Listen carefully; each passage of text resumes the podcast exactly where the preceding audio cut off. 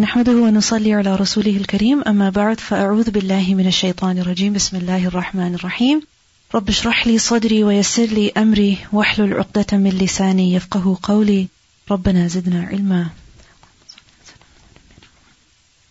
باب التعاون في بناء المسجد التعاون cooperation from عين واو نون and عون is to help إياك نعبد وإياك نستعين and ta'awun tafa'ul what does it mean helping one another meaning cooperating with each other assisting one another in doing what fi bina'il masjid in building masjid in the construction of the masajid in building them helping one another why because Allah subhanahu wa ta'ala says wa ta'awanu 'alal birri wat taqwa cooperate with each other in the works of righteousness so building a masjid is a work of righteousness. So this is why everyone should participate in this. It's not just the work of one or two individuals, rather everyone should have their share in this. And the statement of Allah subhanahu wa ta'ala, مَا كَانَ لِلْمُشْرِكِينَ أَن يَعْمُرُوا مَسَاجِدَ اللَّهِ It is not for the mushrikeen, for the idolaters to frequent Allah subhanahu wa ta'ala's mosques. يَعْمُرُوا, what does it mean? To populate. But the word يَعْمُرُوا has been interpreted in two ways. By many mufassirin. One is to build the masjid and secondly to populate it. Because a masjid can only be populated when it has been built and constructed. And what does it mean by populating the masjid? That people are coming in, they're worshipping Allah subhanahu wa ta'ala, they are remembering Him, works of khair are going on at the masjid. So what is mentioned over here in Surah Al-Tawbah, the verse that is mentioned here, that it does not befit the mushrikeen that they should populate the masajid. Why does Imam Bukhari mention this ayah over here? What's the relevance of this with ta'awun fi bina'il masjid? What's the relationship? That building the masjid is a very righteous act, right? And cooperating in building the masjid, having your share, no matter how big or small it may be, is a very virtuous act. However, for this great deed, what is necessary first and foremost? Tawheed. What is necessary first and foremost? Ikhlas. Because shirk and imaratul masjid don't go hand in hand. They don't go together. So just like that, if a person is building masajid one after the other, he's busy in masajid, active, but if it's not done for the sake of Allah subhanahu wa ta'ala, if it's not done with ikhlas, then that effort is meaningless. It is useless. حدثنا مسدد قال حدثنا عبد العزيز بن مختار قال حدثنا خالد الحذاء عن عكرمة قال لي ابن عباس عكرمة he said that قال لي ابن عباس ابن عباس رضي الله عنه said to me ولابنه and to his son which son of his علي so Ibn Abbas said to Ikrimah and he also said to who his son Ali now Ikrimah was a student of Ibn Abbas okay so he's telling his student and his son. What? انطلقا, both of you go, إلى أبي سعيد, to Abu Sa'id. فاسمعا, and both of you listen, من حديثه, from his hadith. Meaning go to him and listen to hadith from him. Listen to what he has to tell you about the Prophet ﷺ. فانطلقنا, so we went. فإذا, so then, هو he was, who? Abu Sa'id al-Khudri. He was fi ha'itin in a garden, and ha'it is a walled garden. So it means that it was his piece of land. So he went to Abu Sa'id while he was in his ha'it, yuslihuhu, he was fixing it. Meaning he was working in his garden. فَأَخَذَ So he took who? Abu Sa'id. Rida'ahu his shawl, فَاحْتَبَى And then he wrapped up. ثُمَّ then, meaning he took his shawl and wrapped it up. Around himself. So it shows that while he was working, that shawl must have fallen. But he got up and he wrapped himself up in his shawl. ثُمَّ أَنْشَأَ Then he began يُحَدِّثُنَا narrating to us حَتَّى until أَتَى he came to ذِكْرُ the mention of بِنَاءِ الْمَسْجِد the construction of the masjid. Which masjid? The Prophet ﷺ. So he started mentioning to us different things until he got to the incident of the building of the masjid of the Prophet ﷺ. فَقَالَ So he said, describing that incident, that كُنَّا we were, نَحْمِلُ we were carrying, لَبِنَةً لَبِنَةً one brick, meaning each one of us would carry one brick at a time. وَعَمَّارٌ and Ammar bin Yasir. لَبِنَتَيْنِ لَبِنَتَيْنِ. He was carrying 2 bricks at a time. So all the companions, they were carrying 1 brick at a time, but Ammar bin Yasir carrying 2 bricks at a time. فَرَآهُ. So he saw him. Who? النَّبِيُّ صَلَى اللَّهُ عَلَيْهِ وَسَلَّمُ. The Prophet ﷺ saw him doing this, carrying 2 bricks at a time. فَيَنْفُضُ. So he began brushing off. نَفُضُ. He began brushing off what? التُّرَابَ, the dust, عنه, from him. وَيَقُولُ. And he was saying, the Prophet ﷺ was saying, وَيْحَ عَمَّارٍ.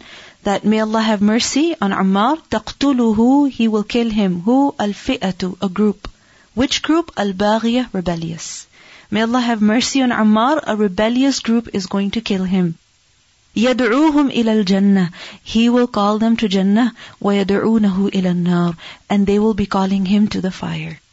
قَالَ, he said that يَقُولُ عَمَّارٌ, Ammar رضي الله عنه, when he heard that, he said, أَعُوذُ بِاللَّهِ مِنَ الْفِتَنِ, I seek protection with Allah from fitan, from tribulation. Now there are many lessons in this hadith, but the main reason why Imam Bukhari mentions this hadith is to show that all the companions were participating in the building of the masjid. How? In whatever capacity that they could. Majority of the people, in fact everybody, except Ammar radiallahu anhu, they were carrying 1 brick at a time, and Ammar carrying 2. So this shows to us that building of the masjid is not just the duty of 1 or 2 people, rather everyone should have their share in this. Likewise, if there is a particular project in the masjid, like for instance, replacing the carpets or painting the building again, then it's not just the job of 1 or 2 people to sponsor the entire project, rather everyone can have their share in it. But other lessons that we learn over here is that, first of all, see, Ibn Abbas radhiallahu anhu, he is telling his student and his son, both of them, to go to a companion, Abu Sa'id al-Khudri, and learn from him. What does it show? It shows many things. First of all, it shows the humility of Ibn Abbas, that he realized that he didn't possess all knowledge, that there were other people who had spent more time with the Prophet ﷺ compared to himself, who had been with the Prophet ﷺ before he joined him, okay, because Ibn Abbas was one of those people who migrated from Makkah later. Okay, remember the mustad'afin in the Quran that are mentioned, Ibn Abbas said that I was one of them. So he migrated to Makkah much later. So anyway, not much later, but after some of the companions. So Abu Sa'id was there before him. So he knew that there was something Abu Sa'id knows that I don't know, and I don't want my son and my student to be deprived of it. So he is the one sending his student and his son to others to learn from them. Because no one person can possess complete knowledge, even about one particular field of knowledge. For instance, a person could be an expert in, let's say, Arabic grammar. But do they possess all that knowledge? No, they don't. There will always be other people who are better, who know more about that field. So it is necessary that we keep this humility in ourselves and learn from different people. And it also shows the open-mindedness of Ibn Abbas radhiallahu anhu, right? And also we see over here that when the two came to Abu Sa'id, he was working in his garden. And when he saw both of them coming, what did he do? He left his work and picked up his shawl, wrapped it up, and sat down and started teaching them. What does this show to us? First of all, see that Abu Sa'id, being a companion of the Prophet ﷺ, what is he doing? Working in his garden. Why? To maintain his livelihood. So the Sahaba, they were very knowledgeable people, devout worshippers, but at the same time, they looked after their needs as well. Because sometimes we might feel that, oh, if I have to work, if I have to clean the house, if I have to do the dishes, this doesn't befit me. No, this is something that is a need of yours, and you have to look after these things, right? No matter what level of knowledge you may have, or no matter what you are outside the house, when it comes to your needs, you have to look after yourself.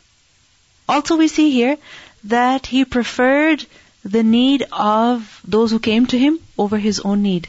That he stopped what he was doing, left it, and immediately began teaching them. And what did he teach them? About the building of the masjid. Many things he taught them, and of them was also the building of the masjid. And Ammar radiallahu anhu, he said that he was carrying 2 bricks. First of all, the fact that everyone was participating in whatever capacity that they could. Whoever had the strength to carry 1 brick, They did that. And Ammar radiallahu anhu, he had the strength to carry 2 bricks, so he did that. It is said that he was carrying 2 bricks, one for himself and one for the Prophet ﷺ. That because the Prophet ﷺ was also building the masjid with the people, right? So as though every time the Prophet ﷺ would pick up a brick, Ammar would take it from him and take 2. Why? Out of respect for the Prophet ﷺ. So he was carrying 2 bricks. And it shows how much that he was someone who possessed a lot of strength. And even if he didn't, we see that he was exerting a lot of effort over here, carrying 2 bricks at a time. Imagine, they're strong men, those bricks must be heavy, huge. This is why they were carrying only 1 each, but Ammar is carrying 2. So sometimes it happens that you have to put in a lot of effort in doing something. That you may be physically exhausted, you may feel that you're doing more than your capacity, but it's okay sometimes. We like to stay in the comfort zone, but sometimes you have to go a step forward if you want more ajr. So this is what Ammar radiallahu anhu was doing. And look at the zeal and the passion that he had, carrying 2 bricks at a time. Exactly. The more passion you have, the more work you do, the more reward you get. Every time a person picked up 1 labina, Ammar picked up 2. So he doubled the work, doubled the effort, and doubled the reward. And perhaps doubled the effort and the pain and the difficulty, but he took it. Why? Because the more you want to work, the more reward you'll get, inshallah. And it was the masjid of the Prophet ﷺ, which is still there today. Every day, so many people perform salah over there, worship Allah over there. And he put in 2 bricks at a time. The reward is preserved, inshallah. If he's carrying 2, the work is done faster. So he's making the work easier for others as well. The time that he's spending over there is the same as the time that other people are spending over there. But he's making more of that time. How? By exerting more effort. You know, many people go to work. Many people go to a class and they spend equal amount of time over there. 3 hours, 4 hours, 5 hours, 6 hours, 8 hours. But some people get the work of 1 day done and other people get the work of 2 days done. And some people more and some people less, depending on what? How much effort a person has put in. How much time has been used productively. Because sometimes we spend hours and at the end, if we check what have we done, what have we accomplished, it's worth nothing. So take your time very seriously because your time is what? An investment. Check how much effort am I putting in and what are the results? What am I producing at the end of the day? If I'm not producing anything, where is my time going? Where are my efforts going? Then we also see over here the love of the Prophet ﷺ for Ammar. That as he saw him, you know, he started brushing off the dust from him. And how he started saying that, may Allah have mercy on Ammar. A rebellious group is going to kill him. He will be calling them to Jannah and they will be calling him to the fire. And it so happened that after the death of the Prophet ﷺ, soon there was a lot of fitna. And in that fitna was also a battle. And in one of those battles, he was killed. Ammar bin Yasir radiallahu anhu, he was killed. And notice over here, he sought refuge with Allah from fitna. Even though the Prophet ﷺ said that he will be calling people to Jannah. So it shows that he will come out of that fitna successful, inshallah. Even though he's killed at the end, inshallah, he is successful at the end. But still he is seeking refuge with Allah from what? Fitan. So the same way, we should also always be seeking Allah subhanahu wa ta'ala's protection from fitan. Because as time goes by, fitan only increase. Trials and tribulation only increase. And we see people around us, people close to us, sometimes distant from us, but people are in so much tribulation. And if Allah subhanahu wa ta'ala has protected us, let us not, take this for granted. Be grateful for safety, for well-being, and seek Allah subhanahu wa ta'ala's protection from tribulation. Bab al-isti'anati bin najjari was-sunna'i fi a'wad al-minbari wal-masjidi. Al-isti'ana, seeking help, meaning making use of who? Bin najjar, carpenters, was-sunna' and craftsmen. Sunna' is the plural of sanir, from sana'a. It's basically, different kinds of workmanship, different kinds of work that people do. You can say different kinds of construction things, okay? Construction related matters. So najjar specific, carpenter, and sunna' every other kind of craftsman. And in modern terms, you can include plumbers and electricians and all such people in sunnah.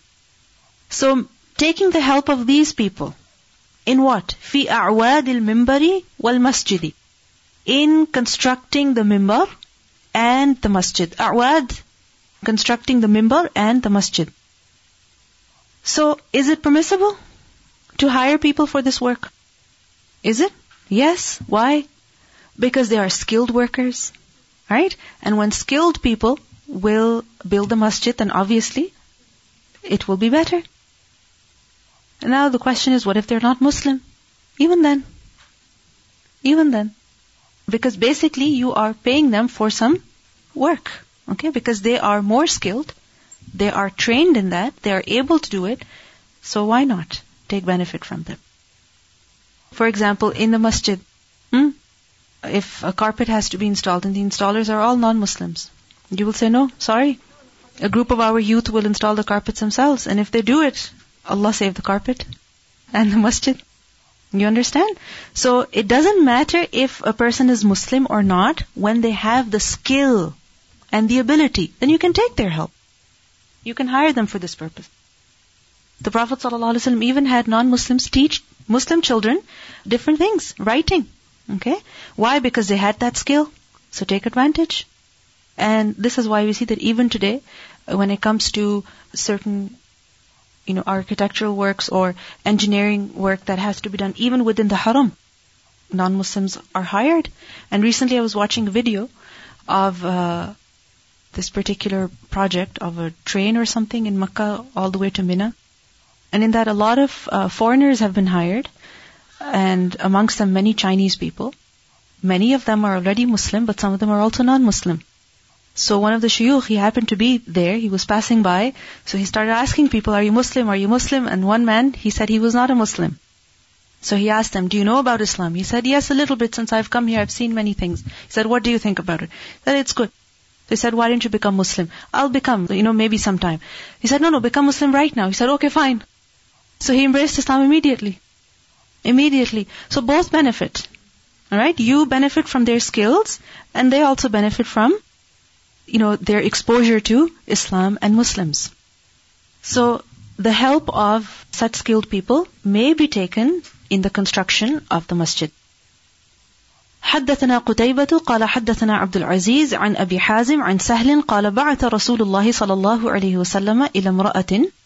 The Prophet صلى الله عليه وسلم sent a message, okay, بعث meaning he sent a message to a woman, and that muri, you order, غلامك, your slave. Which slave? النجار, who is a carpenter. That يعمل لي, that he should make for me أعوادا, a wooden structure. أجلس عليهن, I would sit on them.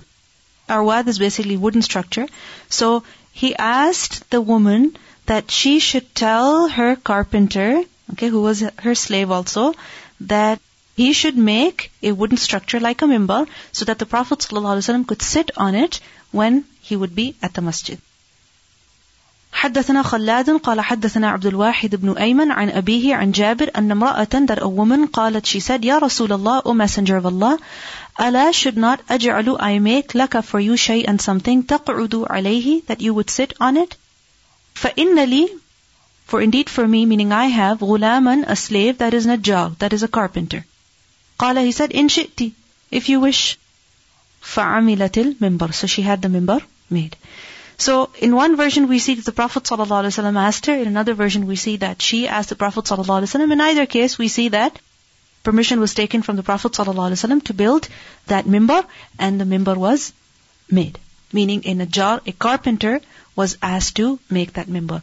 And also we see over here that this was a woman who came forward with that offer. So a woman can also contribute in the making of a masjid. She can also contribute in the furnishing of the masjid, because women many times they observe things that men don't. They notice things that men don't. There were so many companions over there, but they didn't perhaps see the need, or they didn't come forward to fulfill the need of the Prophet ﷺ that he needs to sit as well. But she observed and she immediately suggested, and she had one made. She came, she saw something was missing, she suggested it, the Prophet ﷺ approved of it, and he assigned her.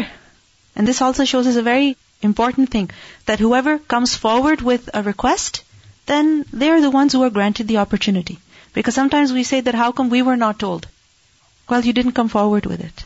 People who come forward with it many times, they are the ones who are assigned the work, because they are the ones who are passionate about it. Bab man bana masjidan, the one who builds a masjid. Meaning, what is his reward? What will he get if he builds a masjid? حدثنا يحيى بن سليمان حدثني ابن وهب أخبرني عمرو أن بكيرا حدثه أن عاصم بن عمر ابن قتادة حدثه أنه سمع عبيد الله الخولاني أنه سمع عثمان بن عفان يقول, he was saying, who?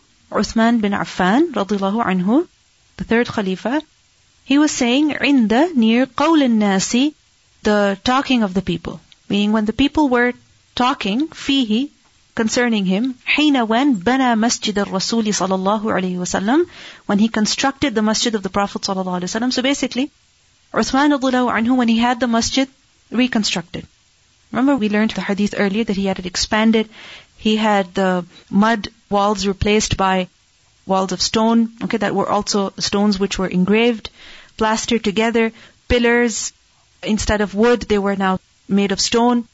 Likewise, the ceiling was also changed from branches to proper solid wood. So the people, they spoke a lot about this. Like it is the habit of people, that they're never satisfied with what is done. So they spoke a lot. So Uthman radhiyallahu anhu, at that time, he said that innakum akthartum, indeed you have done much, meaning you've done enough talking, you've talked enough, you've spoken a lot. Wa inni, and indeed I, sami'tu an-nabiy sallallahu alayhi wa sallam yaqul, I heard the Prophet sallallahu alayhi wa sallam saying that man bana masjidan, whoever built a masjid. Qala Bukayr, the narrator Bukayr, he said, Hasibtu, I also think that annahu qal, that he said, yabtaghi bihi wajh Allah, he seeks by it the face of Allah. Meaning, he builds the masjid, why? To please Allah subhanahu wa ta'ala. So whoever does this, then banallahu lahu, then Allah will build for him mithlahu, just like it, fil jannah, in jannah. Whoever builds a masjid, why? In order to make Allah happy, then what will happen? Allah will make a house for him just like that in Jannah. So Uthman radhiyallahu anhu, he didn't want a small house in Jannah.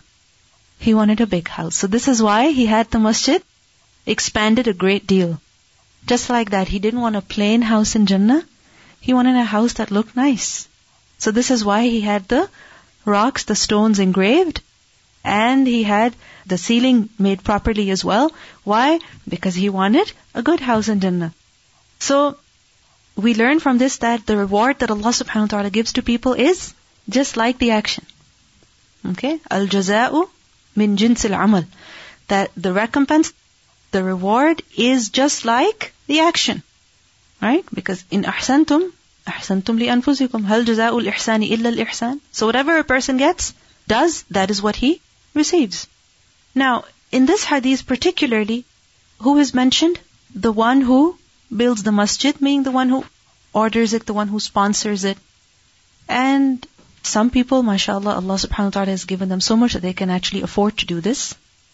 But we see that the majority of the people, they're not at this level. That they cannot have an entire masjid made themselves. But doesn't mean that they cannot get any reward. They cannot have any share in this. You know, with regards to the making of an arrow. Okay? The making of an arrow. There's a hadith, a marfu hadith, reported by Ibn Khuzaymah and Hakim, that 3 people get Jannah because of 1 arrow. Who? The one who makes it. When he makes it, hoping for Allah subhanahu wa ta'ala's reward.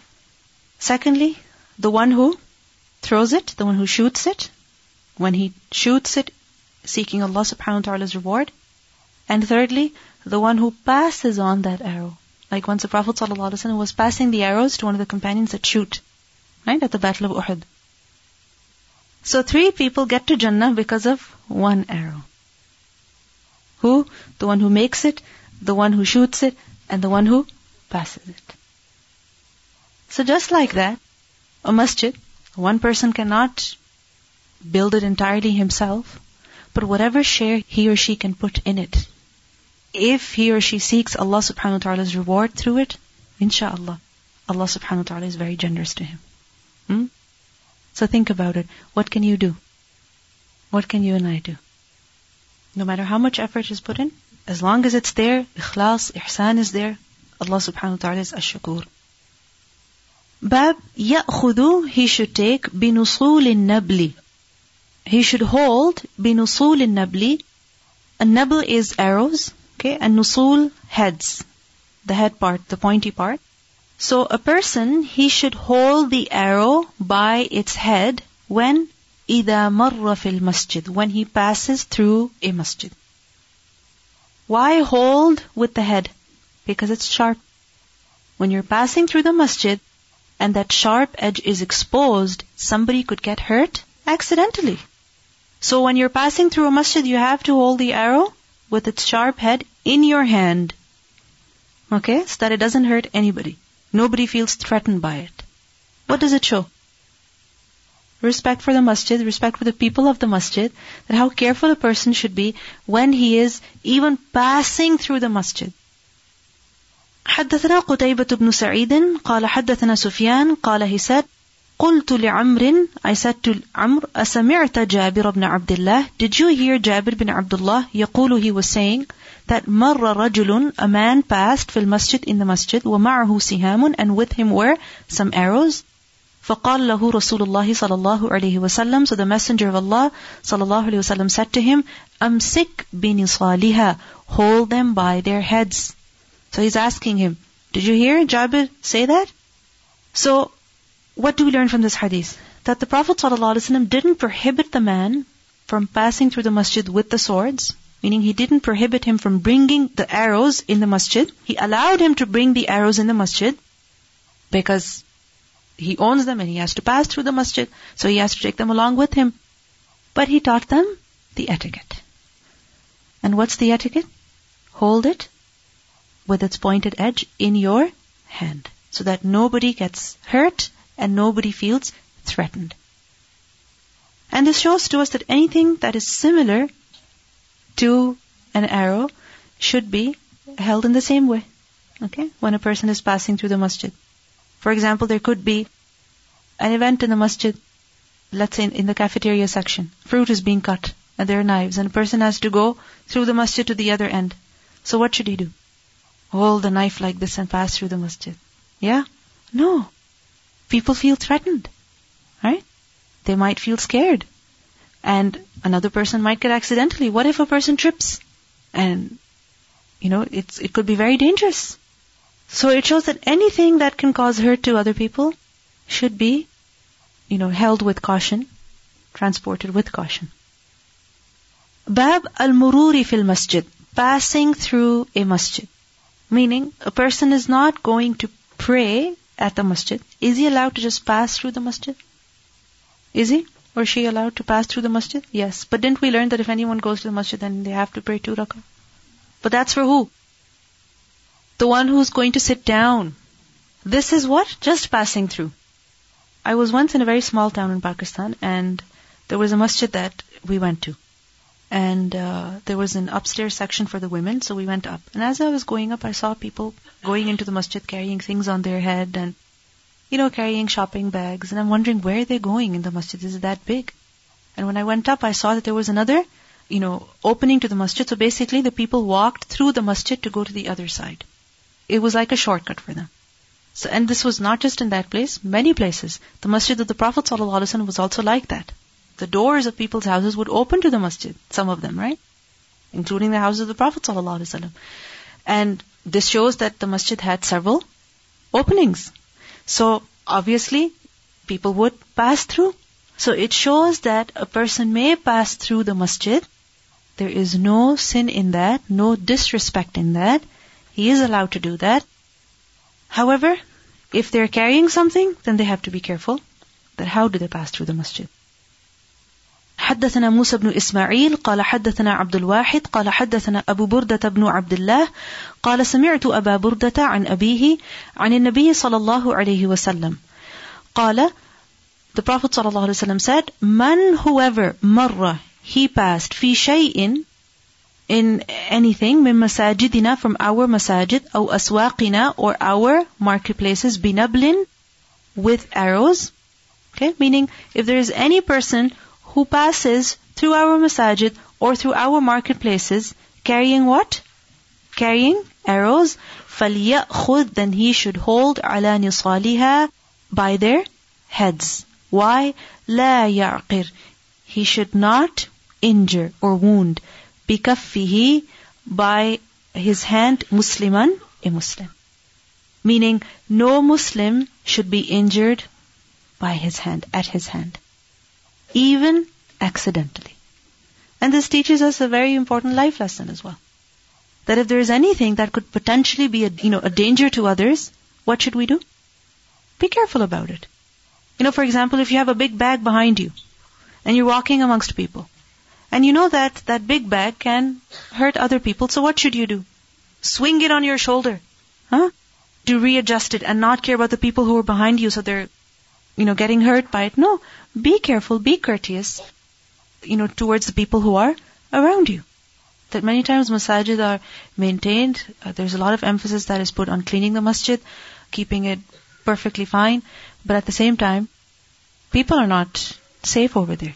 They don't feel secure over there because they know they'll be humiliated, they'll be insulted in public, they will be yelled at. So this is something that's inappropriate. Where we are very concerned about the rules, we should also be concerned about human feelings. Islah can be done. It should be done, in fact. But it has to be done with care and concern for others. Umbrellas. That when it's raining heavily and people are coming into the masjid sometimes with their umbrellas open, they don't see who they are hurting. Right? Sometimes the ends are very sharp. They could hurt somebody. So let's be very careful about this. In the parking lot, let's be careful over there too. Bab Ash-Shi'ri fil Masjid. Poetry in the Masjid. Meaning, is it allowed to recite poetry in the Masjid? Or is it not allowed? حدثنا أبو اليمان الحكم ابن نافع قال أخبرنا شعيب عن الزهري قال أخبرني أبو سلمة بن عبد الرحمن بن عوف أنه سمع حسان بن ثابت الأنصاري that he heard Hassan bin Thabit رضي الله عنه يستشهد He was seeking shahada, meaning he was asking Abu Hurayrah radhiallahu anhu for a testimony. That anshuduka Allah, I ask you by Allah, tell me, hal sami'ta, did you hear an-Nabiyya sallallahu alayhi wa sallam yaqul? Did you hear the Prophet sallallahu alayhi wa sallam saying, Ya Hassan, O Hassan, ajib, respond, an Rasulillahi sallallahu alayhi wa sallam? On behalf of the Prophet ﷺ, meaning reply in defense of the Prophet ﷺ to who? To the mushrikeen. Okay, when they said verses of poetry insulting the Prophet ﷺ. So he said to Hassan that respond on my behalf, Allahumma ayyidhu bi ruhil qudus. And then he prayed, Oh Allah, help Hassan with who? Ruhul qudus, meaning angel Jibreel. Qala Abu Hurayrah radhiallahu anhu said, Na'am, yes, I did hear the Prophet ﷺ saying this. Now what happened was that once Hassan bin Thabit, by the way, who was he? His voice was strong, his eloquence was really good, so he said many verses of poetry in praise of the Prophet ﷺ, in defense of the Prophet ﷺ. In fact, I have a couple of books over here that my father brought me of Hassan bin Thabit, that are compiled of his poetry. So anyway, so once Hassan bin Thabit, he was reading poetry in the masjid. He was saying that in the masjid. And people who are good at poetry, they don't just say verses of poetry, at just some time. Okay, they start reciting poetry almost everywhere because it's spontaneous. So he was reciting poetry in the masjid, and Umar radhiallahu anhu, when he heard him, he stopped him.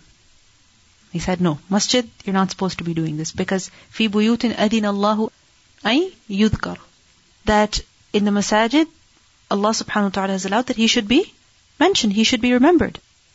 So, meaning that the masajid are for the dhikr of Allah, they're not for poetry. But Hassan bin Thabit, he said that no, I said poetry in the masjid when the Prophet ﷺ told me. He also made dua for me. So obviously Umar anhu wasn't just going to accept that. He wanted more proof and evidence. So Hassan asked Abu Hurayrah, tell me, I ask you by Allah, did you not witness that? So Abu Hurayrah said, yes. So this proves to us that in the masjid, poetry may be recited. However, this doesn't mean any kind of poetry. Okay? Any kind of, singing even, because poetry is like singing these days. No, it doesn't mean it's general. The permission is general. We have to see what is appropriate and what is not appropriate.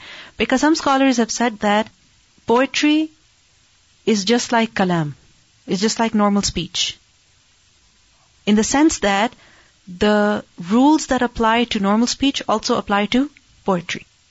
So if a person says something and it's good, then that kalam is good. So just like that, if they're verses of poetry and they're conveying a good message, then they are hasan, they're good. And just like that, if there is kalam, if a person says something and it's bad, then what's the ruling then? That it should not be said. Similarly, poetry.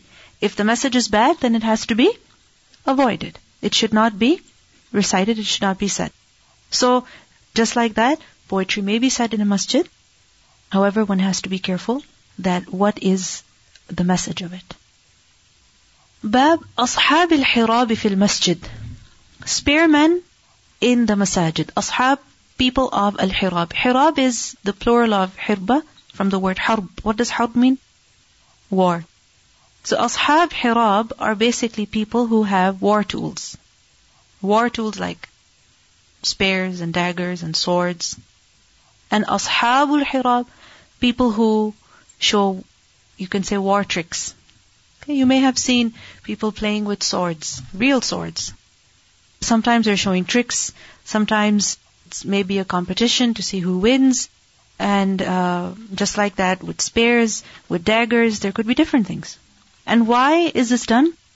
For practice. It's like a show so that people can watch and people can see, okay, this is also something that you can do with a dagger. This is also something that you can do with a sword. Okay? And it's a means of encouragement for people to learn those tricks. Just like these days when you have different competitions, whether it's a speech competition or any competition, let's say in a school. Is it because what people are debating about is very, very important? Not necessarily.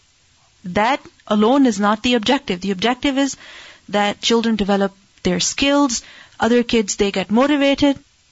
So just like that, Ashabul Hirab, if there are some people who perform such tricks, who do such shows, can they be held in the masjid? Can they be held in the masjid? Yes, they can be. Ashabul Hirabi fil masjid. حدثنا عبد العزيز بن عبد الله قال حدثنا إبراهيم بن سعد عن صالح عن ابن شهاب قال أخبرني عروة بن الزبير أن عائشة رضي الله عنها she said قالت لقد رأيت رسول الله صلى الله عليه وسلم يوما one day I saw the Prophet صلى الله عليه وسلم على باب حجرتي at the door of my room. He was standing right at the door of my room, and obviously his back was towards the room and he was facing the masjid. وَالْحَبَشَةُ, and there were some Abyssinian men, they were يَلْعَبُونَ fil masjid. They were playing in the masjid, performing their tricks. وَرَسُولُ اللَّهِ صَلَى اللَّهُ عَلَيْهِ وَسَلَّمَ, and the Messenger of Allah was يَسْتُرُنِي, he was screening me بِرِدَائِهِ, with his cloak. And أَنْظُرُ, I was watching إِلَى لَعِبِهِمْ, to their play, meaning I was looking at their play, at their game. So Aisha radhiallahu anha was standing behind the Prophet sallallahu alaihi wasallam, screened with the cloak of the Prophet ﷺ, and she was also watching. Zada Ibrahim ibn al-Munzir, حدثنا ibn Wahb, أخبرني يونس عن ابن شهاب عن عروة عن عائشة قالت she said رأيت النبي صلى الله عليه وسلم والحبشة يلعبون بحرابهم. She said I saw the Prophet ﷺ when the Abyssinians were playing with their spears. So in this hadith are many lessons. First of all, we see that playing with such war tools is permissible in the masjid. Okay, this game or this show was with spears. It's more like a practice. It's not just a waste of time. Like archery or something like that. Depends on how big the masjid is. So such things can be done. Like for example, at the recent Eid party, Okay, there were certain games that were held in the masjid. Like what? Exactly, there were boxes that were stacked up and children had to use balls and try to knock all of them down with one shot. So anyway, can this be done in the masjid?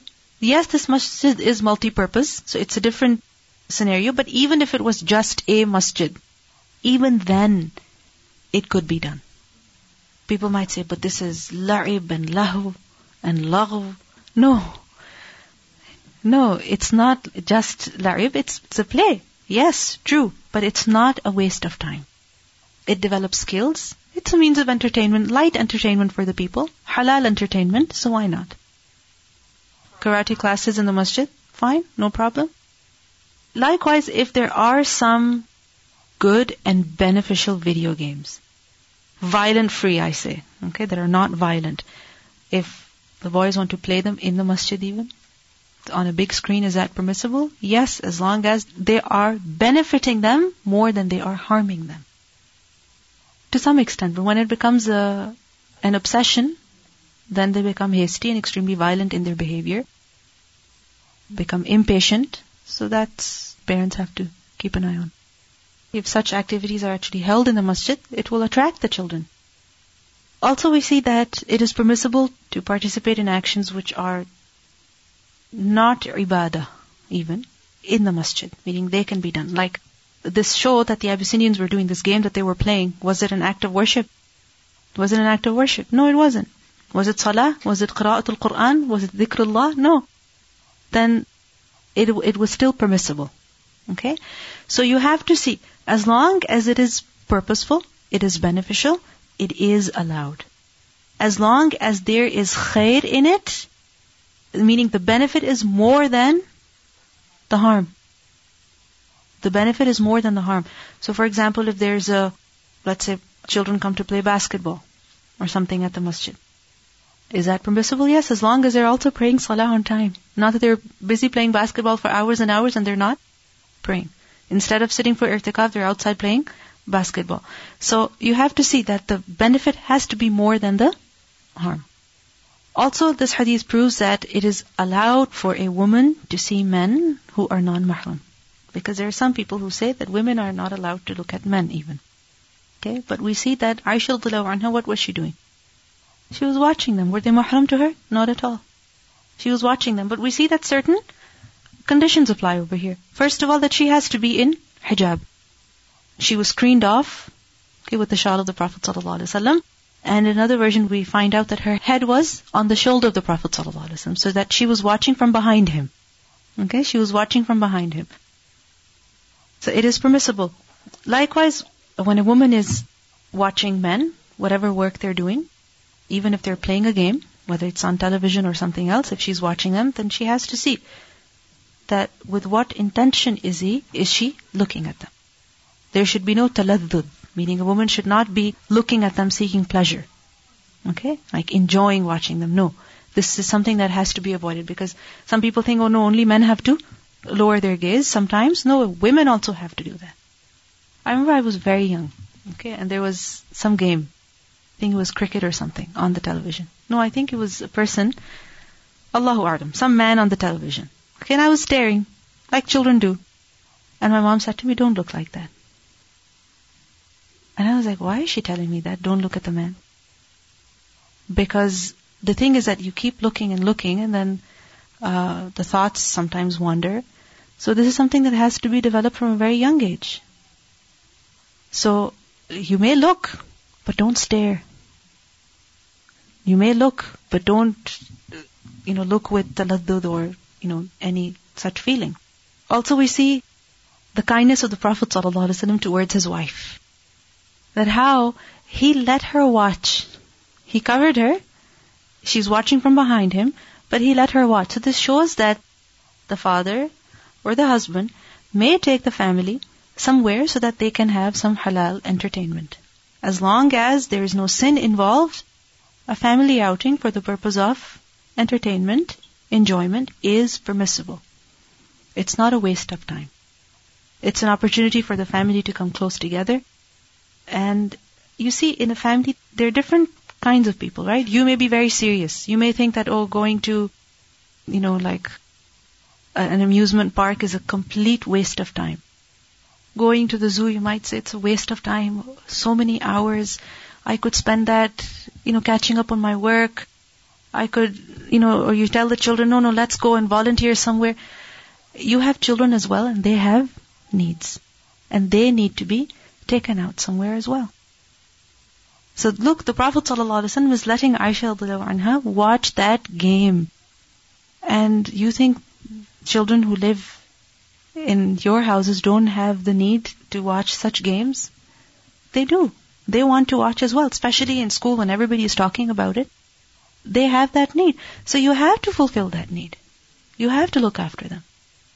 It doesn't mean that the main focus becomes entertainment and enjoyment, that no matter where a person goes, always looking for, amusement parks, and that is where the entire time and money is spent. No, there should be a balance, but these things should also be done. Like I remember when we first came to Canada, my brother was very young. Okay, I'm sharing these stories with you so that you realize that this is normal. And everybody was talking about, you have to go to Wonderland, you have to go to Wonderland. Okay, that's one thing that people really encourage. So that's something he wanted to do. And we said, okay. We all went as a family, spent a couple of hours over there, prayed there, ate there. My father went on rides with my brother. So did I and my sister. Not on every single ride. We didn't wait for hours. No, but we did go on some rides. We did spend some time enjoying ourselves. And it was a time to sit together, to observe many things, to learn many things, to discuss many things. It was a whole day spent together. So if this is done for a reason, that the main reason is not entertainment, enjoyment, but the main reason is to spend time with your family, connect with them, there is no harm. And as long as it's not your main focus, not that every year there is a season's pass and every weekend, the whole family is going to Wonderland. No, it can be done. Sometimes it's a need. We are human beings where we need to worship. We also need to enjoy ourselves. The Prophet ﷺ, he worshipped in the masjid and he also watched the Abyssinians play. So there's no sin in that. The balance is very, very important. Remember, anytime you go to an extreme, it's not healthy. It's not healthy at all. Yes, in your bag you should always have beneficial material. I remember as we were waiting in line, I had the book Companions of the Prophet ﷺ, because they have short passages, okay, about every companion. It was readable, something that we shared amongst ourselves. It wasn't that the whole time we were reading. No, we were talking, we were reading, we were enjoying. A whole day was spent very, very beautifully. So this is something that's important. Remember Allah and also enjoy yourself sometime. Because, children have this extreme sometimes desire that I have to do this, I have to do it. And once they do it, then they're fine. Then it's not a big deal. So sometimes parents have to take their children to the movies. Sometimes they have to. Because if your teenager is saying every day, I want to go to the theater with my friends, I want to go, one day they'll go without asking you, without telling you. So you have to take them yourself one day, as hard and difficult as it is. And you have to show them what is appropriate, what is not. You have to make them realize why you don't go, why you don't encourage them. But sometimes you have to do that. As hard as it is upon you, but you as a parent, as a murabbi, you have to do it. Everything has good in it and evil in it. So just make sure the good is more. Subhanakallahumma bihamdika, ashhadu an la ilaha illa anta, nastaghfiruka wa natubu ilayk. Assalamu alaikum wa rahmatullah.